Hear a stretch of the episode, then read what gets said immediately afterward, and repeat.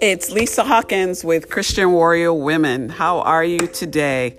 It has been an interesting day for me, and I am sure it has been for you, but I'm excited to kind of talk about this subject because each of us can either have this or lack this, and this will determine how much money we make, how successful we are in relationships, how confident our children are how boldly we go through our careers or our own, or even becoming an entrepreneur.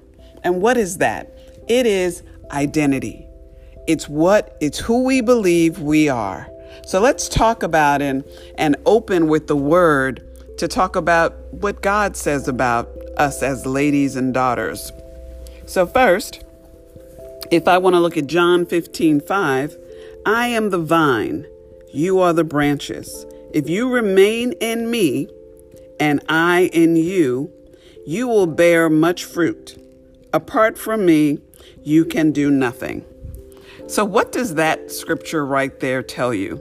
If you abide in me, I don't know about you, but um, normally branches have are with vines, and vice versa. And when we talk about bearing fruit, we want you want to look at your life and ask yourself what fruit are you bearing? Because you're alive you are bearing fruit. The fruit may be frail it may be it may not look as um as big as we want it to look. It may not be as colorful as we may want it to look and it may not be as juicy. It could be a dried um, prune kind of fruit. But we want to work on being connected to being with God, to, to hear Him, to feel Him, and to be motivated by the Holy Spirit to activate and see um, ventures and opportunities that we can get engaged in to be prosperous. Because what is the importance of fruit? Fruit is what helps our family be sustained. Fruit helps us provide for the next generation. Fruit is given as an example for our children to desire. And I want each of you ladies to be fruitful, and I want you to have the confidence and to believe that you are the bearer of this fruit. For definitely the Lord created us to be the bearer, a seed bearer, correct? And we know that we bear the future of the world, but we also bear the prosperity and the good health and the good things too. And so when we talk about our identity, I want to look at John 1 and 12. Yet to all who did receive him, to those who believed in his name, he gave the right to become children of God. Children born not of natural descent, nor of human decision or husband's will, but born of God. Ephesians 1 5. He predestined us for adoption to sonship with my little bracket, daughtership, through Jesus Christ in accordance with his pleasure and will.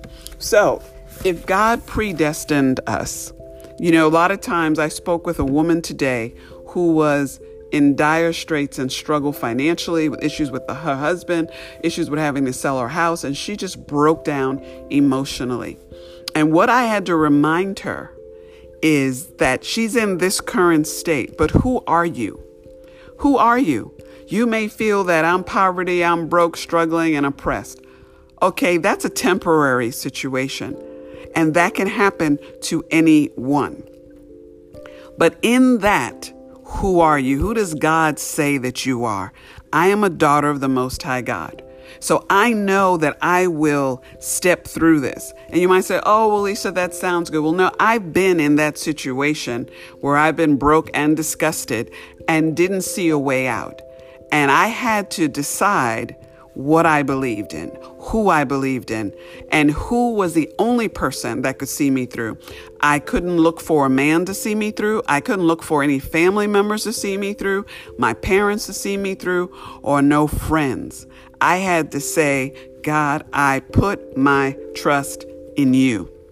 And I had to learn that my identity involves Christ in every aspect of my life.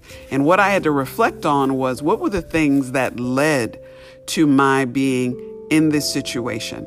And some of the things we've talked about you know, already with generational blessings, generational sometimes curses, sometimes um, regrets, sometimes being depressed, sometimes allowing ourselves to stay stuck in a mindset that focuses on what's wrong, focuses on the lies that the enemy feeds us about our identity.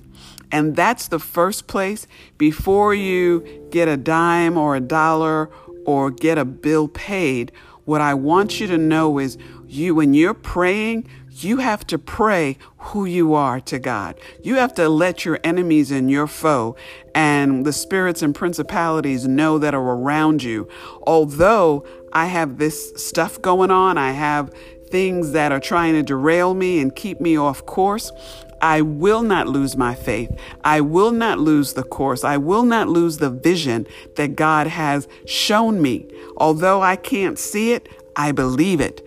And I know that I will overcome this too with Christ. So we have to speak out and use our mouths to bring the fight and the power and to quench the lies of the enemy we can't look to what our friends think or what are people thinking. And I said to a woman today, she was talking about her friends are looking, and I said, Oh, you're worried about people. Don't worry about people. Let people watch you rise from the dust. Let people see God bless you and that you had His name on your lips and not be that Christian who's depressed and always when you meet them and greet them, they're talking about what's going wrong, but talk about what's going good. That you have children that are healthy, that are strong. Instead of worrying about the bunny rabbit this weekend, worry about teaching them about the resurrection and how God is going to through, see them through this tough time. Does that make sense? When we put our identity in His Word and we, and you know, absorb it, we receive it. And we, you know, as they say, I'm not saying fake it till you make it, but say it till you believe it in your spirit. Does that make sense? I want you to feel and know that God loves you. And sometimes we have to be reminded of that love.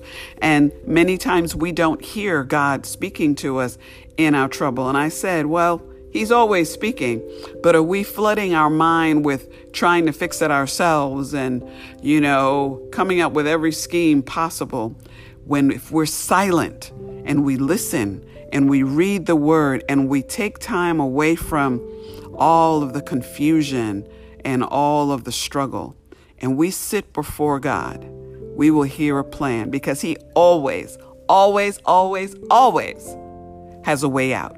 So if you feel struck in poverty, if you feel stuck in depression, I want you to use your mouth, your eyes, and your ears to get you out.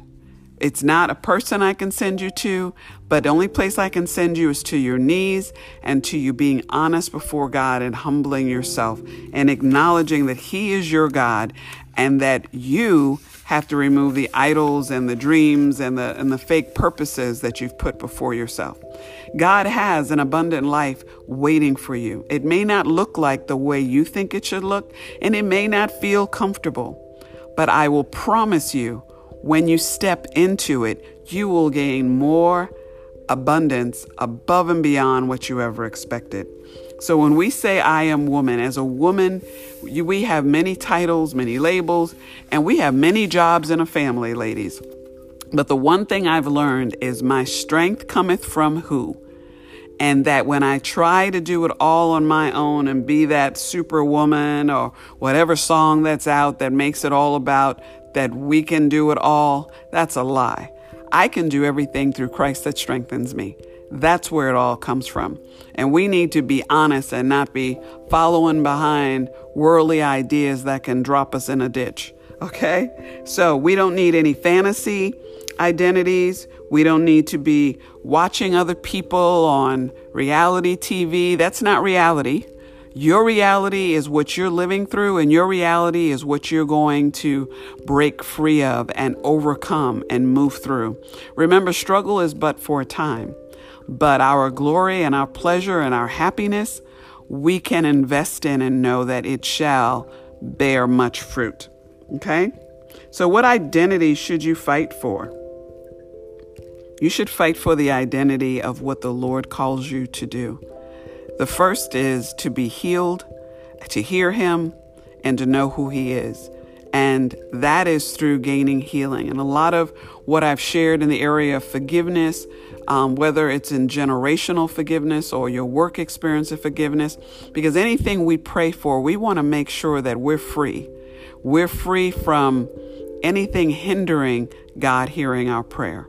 And that's why we studied early on about forgiveness and folk looking at regrets or depression or allowing lies to be at the forefront of our thought patterns. We need to break patterns that are not producing fruit. Hello, can I say that again? We need to break mindsets that are not bearing fruit. They're not bringing success, they're not bringing joy, they're not bringing happiness. We need to break agreement with those things that make us feel less than. We are here to be producers of the fruit of heaven. And so let us do that. So, in doing that, you're going to learn some of your spiritual giftings that we'll talk about, but we want to focus on you making I am statements. So, today, I want you in this journal that we talked about yesterday to write down I am. I am an overcomer. I am going to be prosperous. I am blessed. I am healthy. Do you know when we praise God, and this is the secret to overcoming struggle and poverty and, and a lot of things, is to take on praise, to praise Him for who He is in our lives, to praise Him for what we have. I put on music sometimes and I just dance and I just shake off every care that I have in that moment. And I say, God, I just surrender this to you and I trust you. I believe you. And I put on the best praise and worship songs that just take me to another place. And I know, and when I stop, I have to pray and say, I leave it here. I leave it on this dance floor, as we'll call it, or I leave it on this floor of praise and prayer. So I don't care what your past may encompass, whether you've had an abortion, whether you've had lesbian relationships, whether you're divorced, whether you're single, never married, whether you've been homeless, whether you've been hungry or um, had physical abuse or a victim of rape, I want you to bring out your praise and say, That is not, that's what happened to me. That's not who I am. I am. And then you're going to make your list of who you are. And if you can't figure out who you are, then you dig in that Bible and find out who Christ says you are. And that's why I started you off with a couple of those scriptures.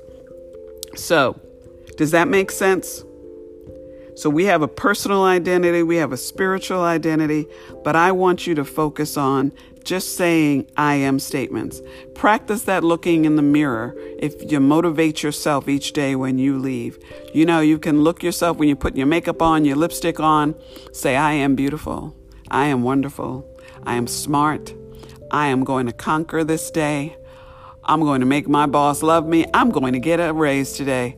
You know what it is? You know, you have to speak and be your own cheerleader sometimes. And as women, we don't get a lot of pats on the back at the home or in the workplace.